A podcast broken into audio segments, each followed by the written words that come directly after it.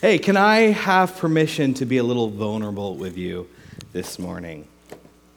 Okay, I'm going to let you guys in on some of my insecurities. So you have to promise me that you're not going to use it against me, okay? All right, so one of the things that I have, since since I was a little kid, been really insecure about is, so I'm I'm the youngest kid. I have two older siblings who are really cool and really well-liked. Um, my parents, if you if you don't know, they were the founding pastors of this church.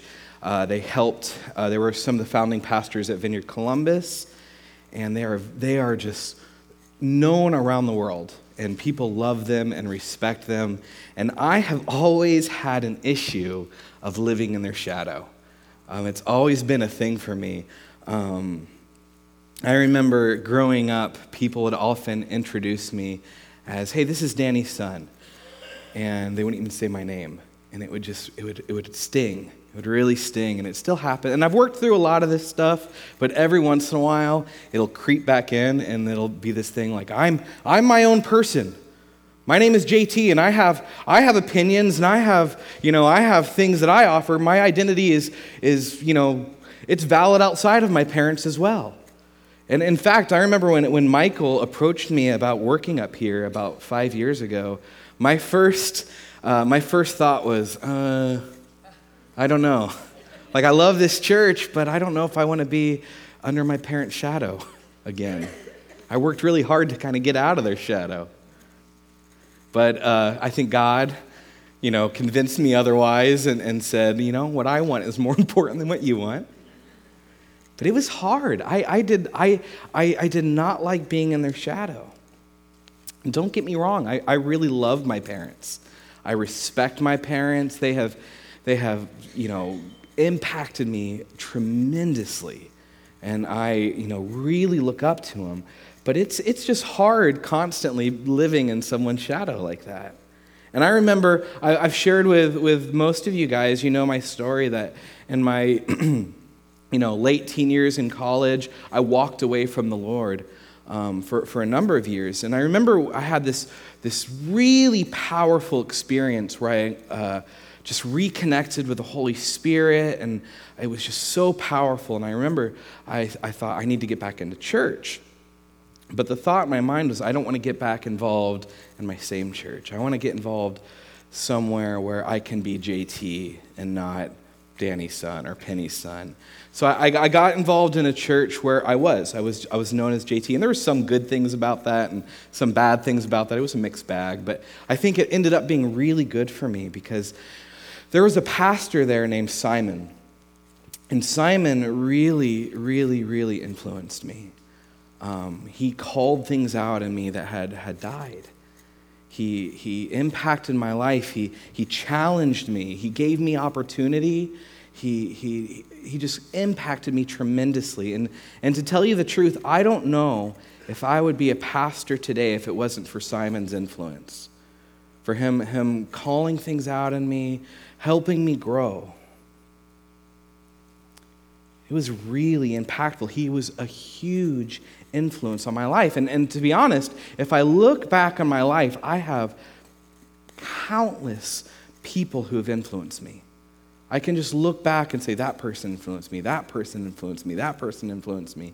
Um, some big, some in really major ways, some in really small ways, you know, like a teacher that had a big impact on my life, or or a musician who really changed the way I play music, or or my parents, or my siblings, or a friend. But just, I had so many people who really, really influenced me. And I've begun to realize that I influence people, that I have an influence. What I say and what I do influences people. And you may be wondering if you influence people. And here's a good question to ask to determine whether or not you influence people. All right, so ask yourself this. Are, are you a human person that comes into contact with other human people? If you can answer yes to that, then you have influence. See, the reason I have influence is not because I am really smart, Because if that was the case, then we'd be in trouble. Um, or it wasn't, it's not because I'm, you know, cool or funny or whatever. It's because I interact with other people. When you interact with other people, you have influence. We all have influence. And some of you, some of you may not realize the influence you have. You may not feel like you are an influential person, but hear me, you have a bigger influence than you realize. You have a much bigger impact on people than you realize. I mean, obviously, if you are a parent, you have a huge impact. If you are a teacher or a coach or or somebody's boss or anything like that, obviously that you have influence. But no matter what, if you interact with people, you have influence. I love this quote. This guy named Scott Adams, so I have to be honest, I don't know who he is, so he might be crazy, but I like this quote he says. He says, "You don't have to be a person of influence to be influential. In fact, the most influential people in my life are probably not even aware of the things they've taught me." Isn't that the truth? Isn't that the truth? I, I think back on my life, and the people who have really influenced me, yeah, there's some of those like, you know, mega church pastors and famous musicians and, and people of influence, but most of the people who have really influenced me are a buddy of mine, or, you know, you know, a, a neighbor, or, you know, a coworker. Those are the people who have real impact. And that's, that's the truth for all of us. So the question is, the better question is not, do we have influence? The better question is, how do we use our influence? What do we do with the influence that we have? You know, the Bible, all through, there's this proverb that tells us that death and life are in the, in the power of our tongue. That what we say can either bring death to someone or life to someone.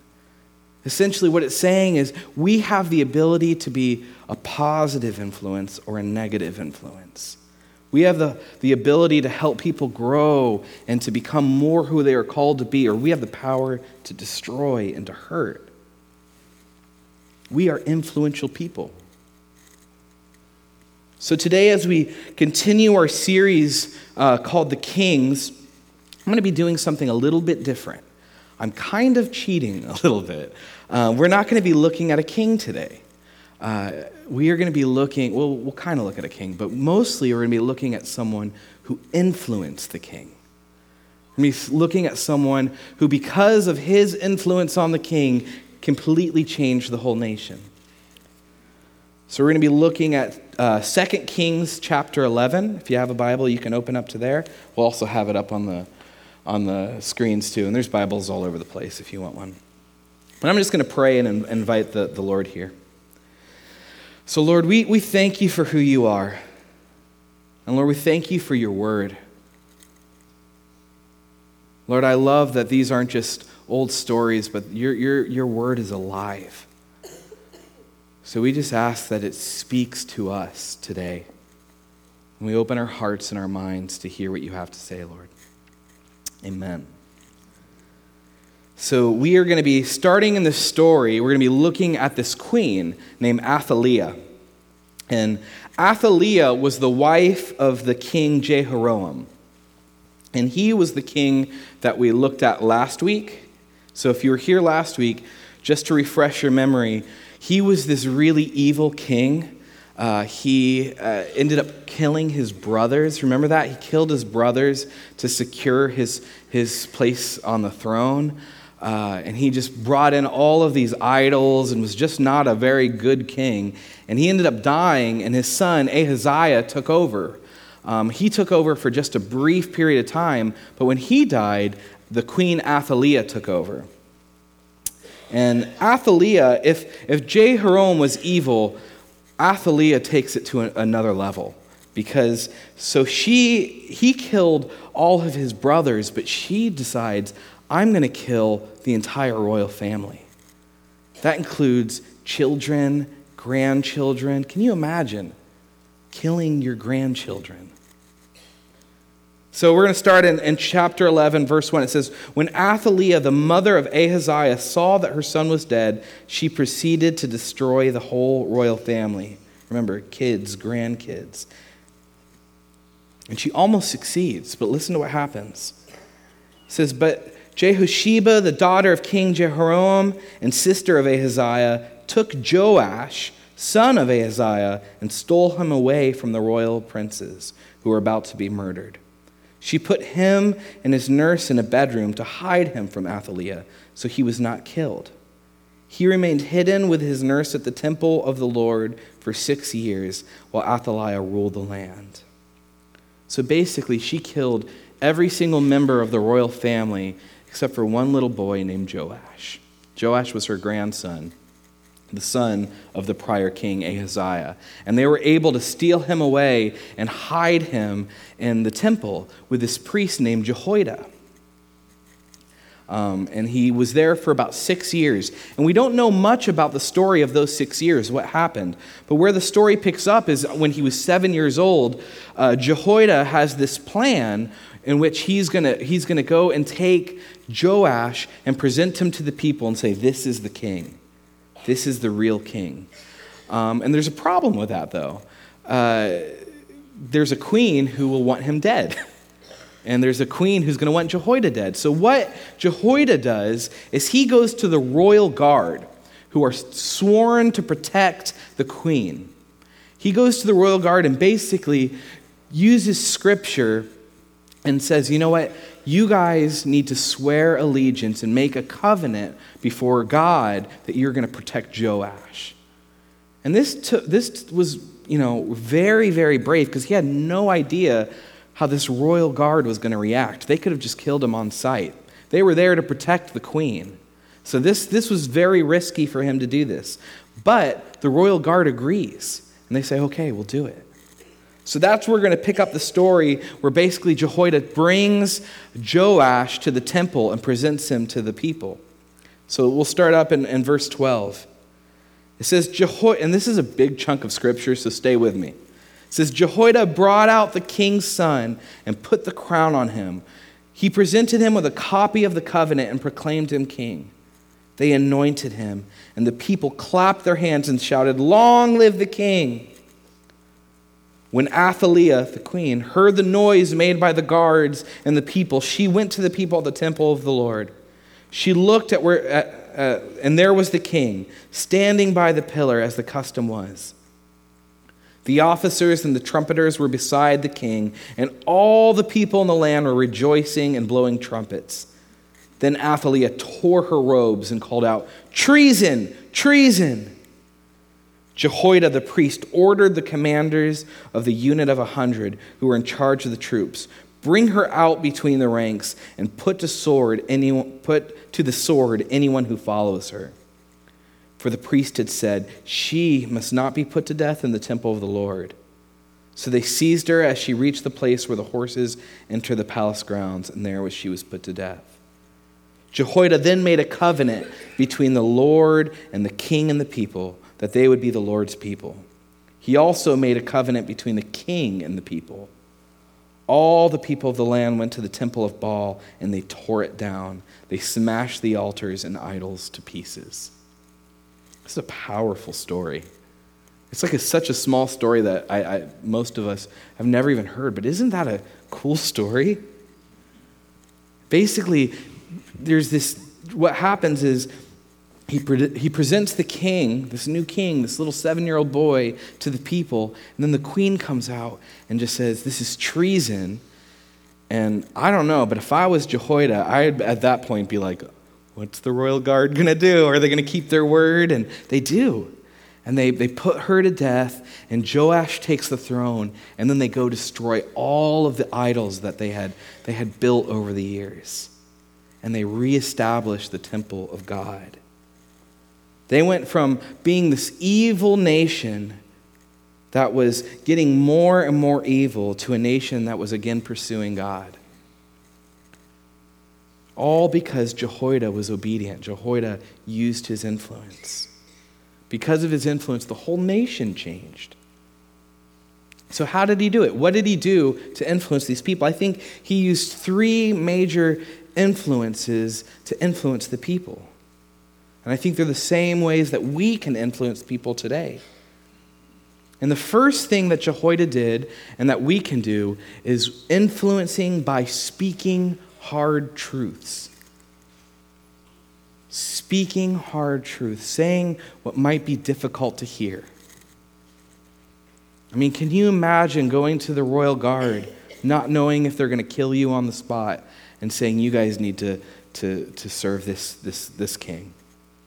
Or standing up before the Queen Athaliah and saying, you're not the rightful king he, or queen, he's the rightful king. Or, or saying, we're going to tear down these idols, even though you guys have grown to love them, that you've grown accustomed to them. We're going to tear them down. He was willing to say the hard thing, no matter the cost. And and to be honest, this story could end with him going to the Royal Guard and them saying, nope, and, you know, chopping off his head, but it doesn't. But he didn't know that. Jehoiada was willing to say, this is wrong. This is wrong, no matter what it cost. To do and to speak hard truths, and we need to be able to do that as well. We need to be able to, to speak the truth to each other.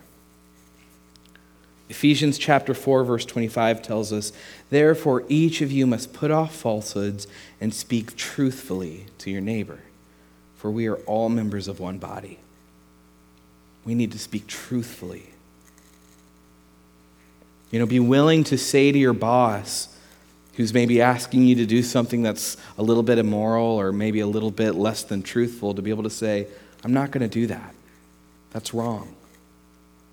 I don't feel comfortable with that, even though it might cost you a promotion. Or to say, you know what, I'm not going to work one hundred hours a week. It's not healthy for my family, even though you might lose your job. Saying to a family member, you know, you made a covenant before God and your wife that you were going to be faithful to her. You need to go back to your wife, even though they might not like that. Or maybe maybe you're single and maybe, you know, you're you're facing someone who's trying to get you to do things, maybe physically, that you don't that you know God doesn't feel comfortable with. And you don't want to look stupid in front of that person, but be willing to say, no, this is wrong.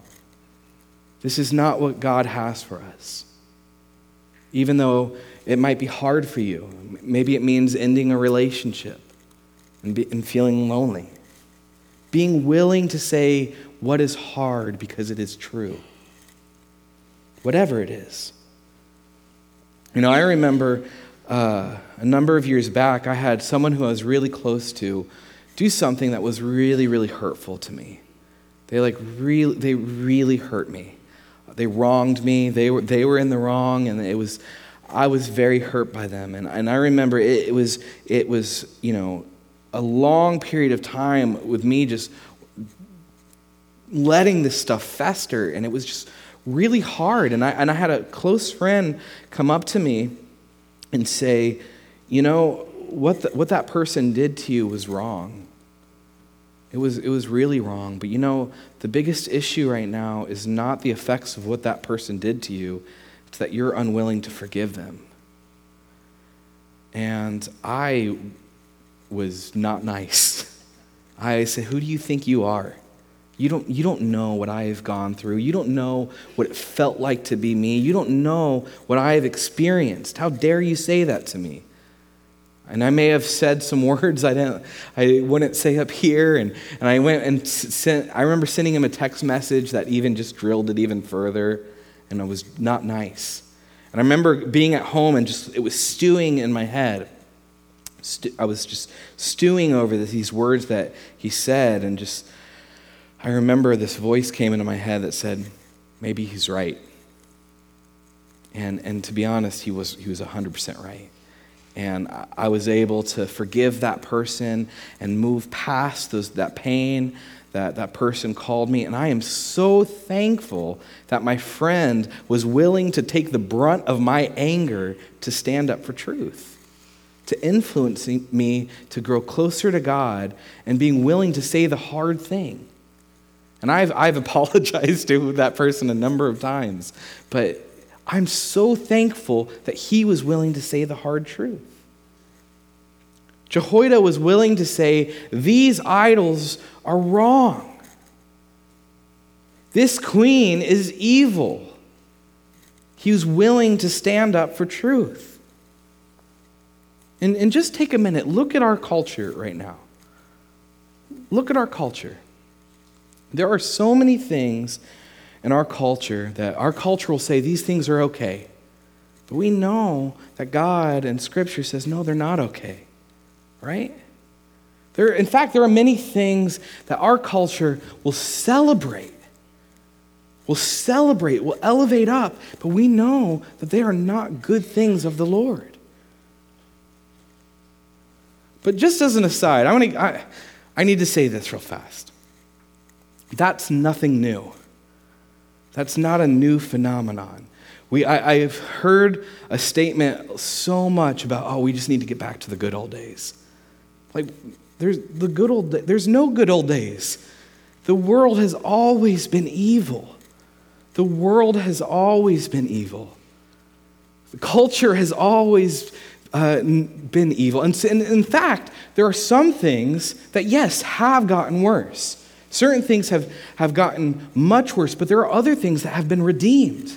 There are other things that have been have gotten better. I mean, think about it. If we talk about the good old days, are we talking about the days when there are people that we are allowed to own? Where certain people aren't allowed to vote? I mean, yeah, some things have gotten worse, but some things have gotten better. So this is nothing new. Culture has always been evil. And this is a touchy subject, guys, because whenever we hear a talk about standing up for truth and saying what is true, oftentimes, myself included, use that as an excuse to just be a jerk, right? To say, oh, all right, now I'm going to get licensed to say what's been on my mind. And that's not what this is saying. Oftentimes, I'll hear Christians standing up for truth, and they sound like bullies. That's not what we're called to be. We're not called to use the word of God as a stick to beat people with. No. There's a study that came out where they asked all these people what are the first two words they think, or what is the first word they think of when they think of the church. You know what the number one word was? That was the second one. Judgmental was number one. Hypocrite was number two. Isn't that sad? And some of that's unfair. Some of that's unfair. I mean, Yeah, they don't, they don't see all the good things that the church does. They don't see the food pantries and the orphanages and all the good things. But, but some of it's very fair, and we have to own that. I mean, our greatest commandment, our greatest commandment when it comes to other people is to love, is to love. And sometimes speaking truth, saying what is hard is, is the greatest form of love. But we use the filter. Am I saying this because I love this person? Or am I saying this because I am judging this person? So if the if the if the attitude is judgment, then don't say it. If the attitude is love, then, then say it. Ephesians four tells us to speak the truth in love. And he, and here's here's a, another soapbox. And this is not my soapbox. So this is Paul saying this in First Corinthians chapter five. He says, what business is it of mine to judge those outside of the church? Are you not supposed to judge those inside? It's none of our business. We're not called to just go around and saying, hey, everybody, do you want to know what we think is wrong? We think what they're doing is wrong. We think what they're doing is wrong. Like our Facebook page is not supposed to be a bunch of things that we don't like. Amen. Yeah. The church is just known so much for the things we're against. And there are times in our culture where we do need to stand up and say, this is wrong. And in fact, if, if you want to talk about this more, because there's we could talk about this all day, I, I invite you to that class about sharing your faith where we talk a lot about culture, because we'll be discussing this a lot more. But we're not supposed to be just going around speaking our minds about everything. We're called to be slow to speak and quick to listen, to use wisdom when we speak truth. And we're supposed to call, we're supposed to, to we're not supposed to judge outside this church, but that verse gives us license to judge within the church. And let me just say, if this, if you, if you don't like this, send your email to Paul, because Paul is saying it. It's not my opinion. No, but but but we're we're not we're called to judge within the church. We're called to judge within the church. I give you permission that if you see me doing something sinful, to call me out. Because that's what we're called to do. We're supposed to stand up for truth with each other. Jehoiada was speaking to the people of God. He was speaking to the people of God, saying, this is wrong. Speaking hard truths can be very influential. Saying what is right and what is wrong can change, can change so much, but we have to do it with wisdom. And honestly, moving on to the second one, this, the second thing that I think we need to do that's even more influential that Jehoiada does is influencing by affirming what is good. Influencing by affirming what is good. Here's what I mean. God has a plan for everybody's life. God is always active in your life. Did you know that? And and let me say this before I move on. I'll, this is not on my notes, but I really feel like the Lord told me that someone needs to hear this. You feel that God is a million miles away and that he's not doing anything in your life. But hear me today, he is active in your life. And I promise you, someday you're going to look back and think of April of two thousand seventeen, and you're going to be like, man, I really see God's activity now. I see what he was doing. God is always acting and always doing something with people. And we have the ability, we have the responsibility to encourage that. To say, this is what God is doing in your life. This is what you were made for. This is who God made you to be. Jesus tells us in Matthew thirteen that we are called to be salt and light. We're called to be salt and light. You know what's cool about salt and light? Is salt is useless unless it's helping something else. Right? We don't just eat a bunch of salt for dinner. Salt is used to enhance the flavor of something else. Salt doesn't, salt makes steak taste better, doesn't it? Salt t- makes, you know, vegetables taste better. Salt enhances the flavor of things. It helps, helps uh, things last longer. That's what we're called to do. We're called to enhance things in others. Light illuminates things. Do you know that light helps th- people grow? It helps plants grow. Light, light improves energy, our, our moods. Light, if you're in a bad mood, it can help you become in a good mood. Light and salt are, are change agents for the good. They're, they're called to help uh, things improve. That's what we're called to do as the people of God. And Jehoiada was able to do that. Jehoiada was able to stand before this little boy Joash and say, you are the king. You are the king. You were made to rule our people. You weren't, you weren't made to be put in, in hiding and to be, to be stuck in a closet somewhere hiding away. You were made to rule. And we have that same ability today to do that. We're called to do the same thing, to go to someone and say, you're a great teacher. You know, I love it when you teach our, our small group. It's, you're such a good teacher. Or, you know, you're a really good worship leader. Thank you for leading worship. You're really good at it. Or, you know, every time you pray for me, man, I just get a, a sense of the Holy Spirit. Like I just get overwhelmed with God's power when you pray for me. Or you're such a good host. You're you're so hospitable. Like I love coming over to your home. Or or you know you're such you know you're so compassionate. I love how you care about the last and the least and the lost. Or you're a great listener. You're so easy to talk to and you're so wise. Thank you for listening to me. Those things can change people's lives. We don't say them nearly enough, do we? And I think it's for a variety of reasons. Sometimes we feel like they already know it, or sometimes we're just so programmed not to say those things.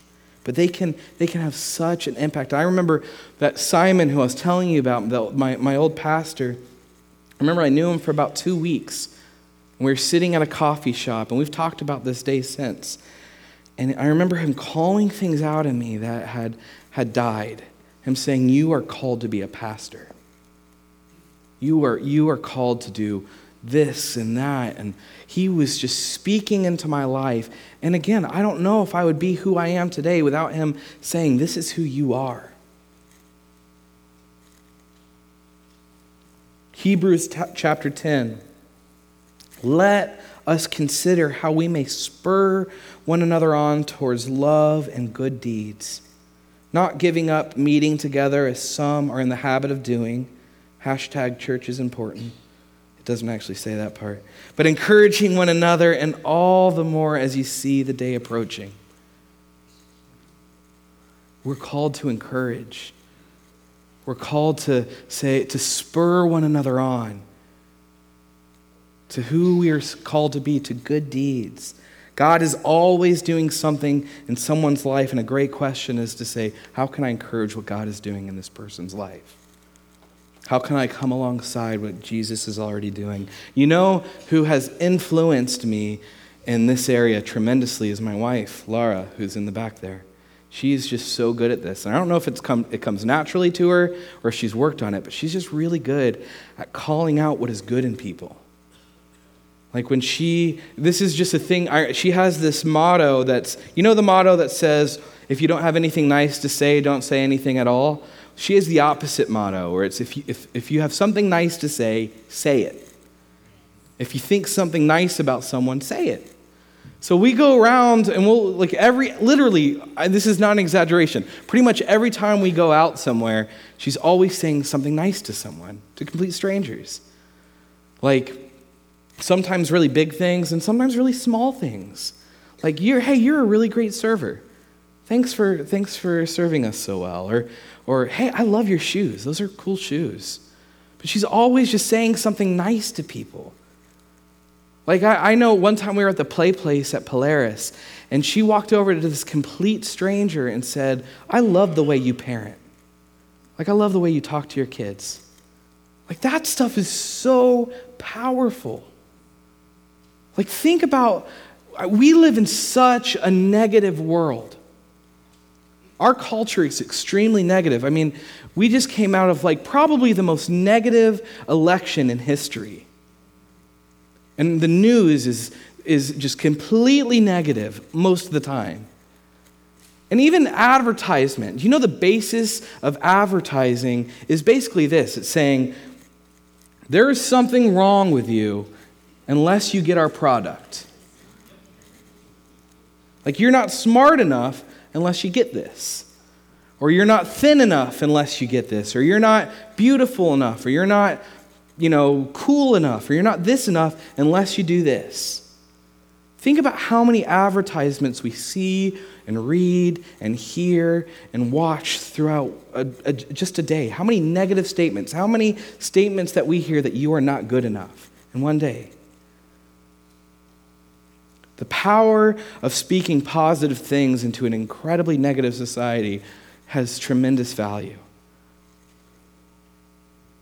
Harvard Business Review says it takes five positive statements to reverse one negative statement. I mean, and that's the truth. I mean, how many job reviews have you had where they say, hey, you're good at this, you're good at this, you're good at this. Not so good at this, you're good at this. And the only thing you remember is the thing that you're not good at. Everything is telling us what is wrong with us. Think about the power of saying, this is what's right with you. This is what's good about you.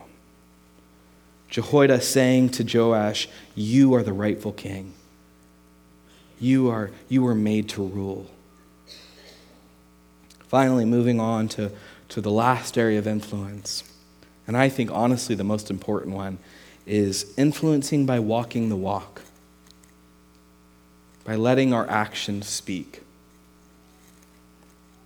It's one thing to say you believe something, it's another thing to demonstrate it. We can speak about our values, but what really communicates is what are called felt values, what people experience from you, what people just watch you do. We are called to live it out. John Wooden, former coach of U C L A, one of the best coaches of all time, one of the most winningest coaches of all time, he says, "The most powerful leadership tool you have is your own personal example." The most powerful leadership tool we have is the way we live, the way we act. Jehoiada not only said the hard things and said the good things and said that he trusted God, but he demonstrated it. He acted out on it. I love, I, I think one of the biggest examples we have for this in this story is that he went and destroyed the idols and reestablished the temple. Without saying a word, what he basically did was, remember the temple in the Old Testament was the dwelling place of God. It was the place where God's presence resided. So without, without speaking a word, what he communicated was, I don't trust the things of this world. I don't put my hope in the things of this world. I pr- put my trust in God and his presence. Jehoiada didn't just talk the talk, but he walked the walk. We're called to, to, to do the same thing. First John chapter three, verse eighteen. Dear children, let us not love with words or speech, but with actions and truth. People are watching. People see what we do. People are, are taking note of the way that we act, the way that we love. If our actions match our words. Jane Austen says, "It isn't what we say or think that defines us, but what we do." It's the truth. Like we were saying earlier, Christians, the second most common thing we're known as is a, are hypocrites. And oftentimes it's because we say one thing, but we do another. Or we say, hey, the Bible says this, this is bad, but even though the Bible says this, we don't really talk about that one. People are watching us, and our greatest tool is not what we say, but what we do. I mean, if you're a parent, you know this. Your kids watch what you do, and they, they repeat it. So if you communicate to your kids something like, hey, don't put your feet on the table, but you've put your feet on the table, they'll put their feet on the table. Or, hey, it's important to buckle up when you're in the car, but you don't buckle up. They're going to see that. What are you really communicating? Or even spiritual things. If you say, hey, Jesus is, is the most important thing in the world, but you like you don't you rarely come to church, and you're rarely reading your Bible, and you, you don't really pray, and you know you indulge in certain things that aren't you know aren't good. What are you really communicating?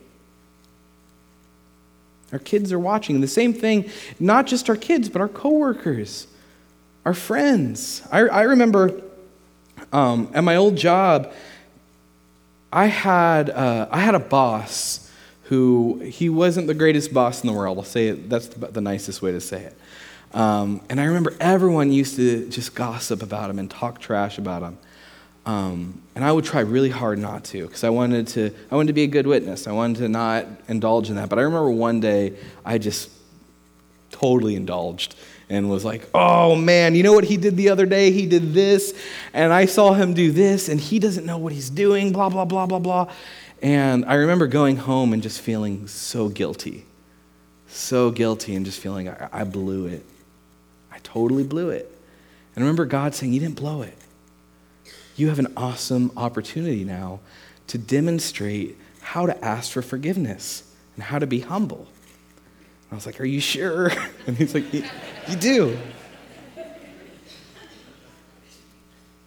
And I, and I, the next day I did that, and they, I mean, no one really said anything in the moment, but I remember afterwards, like way later, one of my coworkers came to me and said, that one day when you did that, that really impacted me. Like, to see you willing to say I was wrong was really cool. Like, that was really cool. Like, we don't have to be perfect. Walking the walk doesn't mean that we, you know, never can make a mistake, guys, so, you know, don't do any mistakes, but we just try our best, and when we blow it, we ask for forgiveness. And we model what it looks like to, to say, hey, I'm an imperfect person trying to serve a perfect God. We have the ability to lead and to change with, with just our actions. What's the old saying that, that actions speak louder than words, right? I love I love the, the the quote, to preach the gospel at all times and if necessary use words. We have a choice today, not just with our actions, but what we say. With all of this, we have a choice today to, to decide what we are going to do with our influence. And let me end by saying this. So when we read Scripture, Uh, this is really important. This changed my life. So if, if you can write this down, because this really changed. When we read Scripture, there are three levels in which we, we interpret the Bible. We look at it. The first one is this. We look at it for what it for what it says. We interpret it in that, like, you know, what does this tell us about these people? What does this tell us about who humanity is? What does this tell us about who God is? And we interpret it, and we let it become, you know, knowledge, and knowledge is really good. And the second thing that we do is we apply it. This is, and this is where I think we often stop. We don't apply it to our life. We'll read something that's really powerful, or we'll hear a sermon that we're like, oh, that's good and that's true, but we don't let it change us. So when we read Scripture, we say, if this is true, then how do I need to respond? How do I need to be obedient to this? So today, maybe it's maybe it's God saying to you, you need to stand up for truth with your with your family member who's, you know, doing such and such, or or you need to speak good into people more often. Like your, you know, your neighbor, you need to tell them that that they're always so nice, or whatever it is. Or maybe it's, you know, the third one, that you need to, you know, at work, you're not really being a good witness. You need to walk the walk too, and not just talk the talk. So we need to apply it. We need to not let it just stay in our head, but say, God, what are you calling me to do? But the third one is where I think it's the coolest. So if you don't hear anything else that I said, hear this thing. Everything in the Bible points to Jesus. Do you know that? The New Testament, obviously, it's it's we think oftentimes the New Testament is after Jesus came and it all points to him, but the Old Testament does too. Old Testament, I believe, is all pointing to Jesus.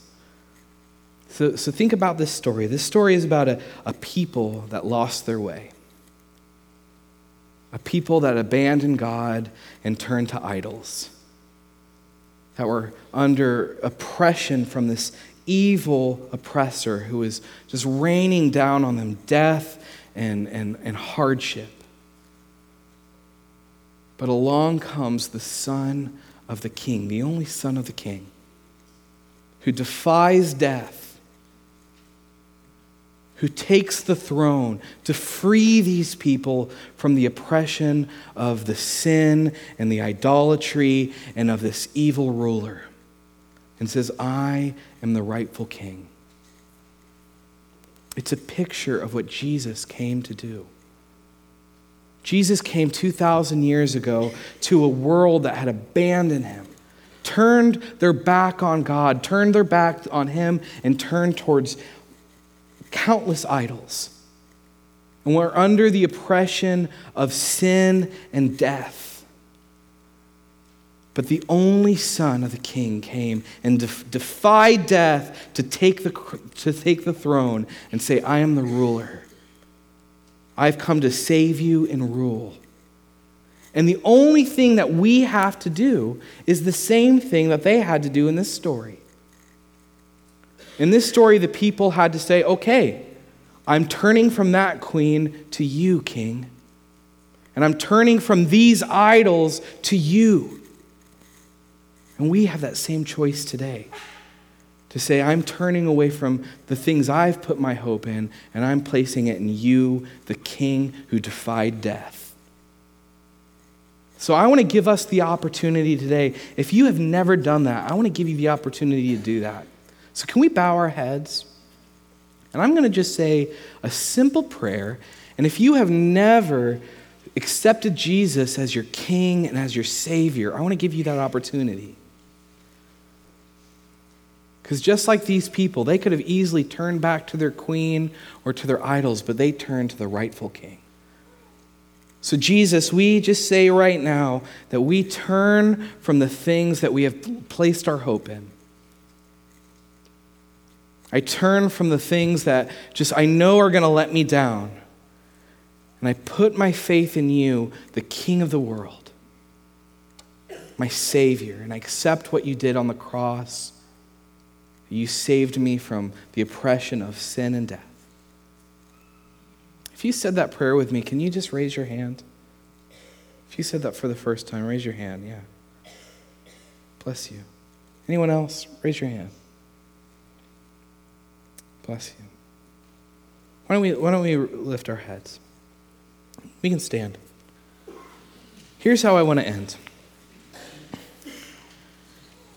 You know, when we talked about how in the Old Testament the presence of God resided in the temple, uh, do you know where the, the presence of God resides now?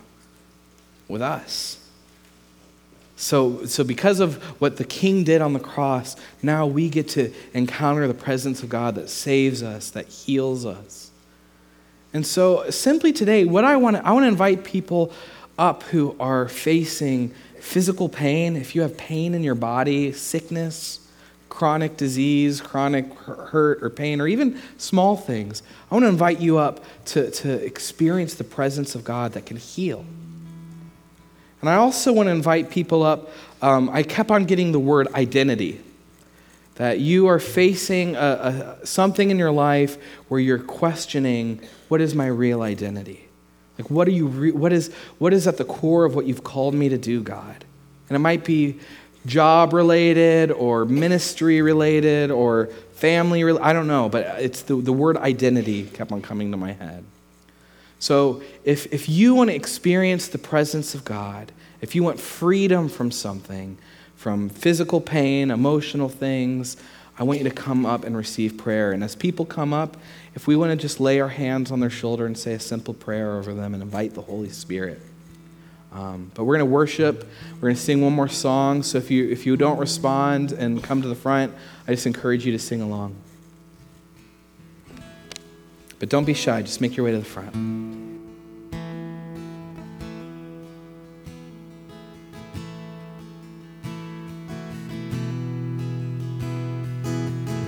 Are you hurting? And are you hurting, broken within, overwhelmed by the weight of your sin? Jesus is calling. Have you come to the end of yourself? Do you thirst for a drink from your well? Jesus is calling. Oh, come. Oh, come to the altar. The Father's arms are open wide. Forgiveness was bought with the precious blood of Jesus Christ.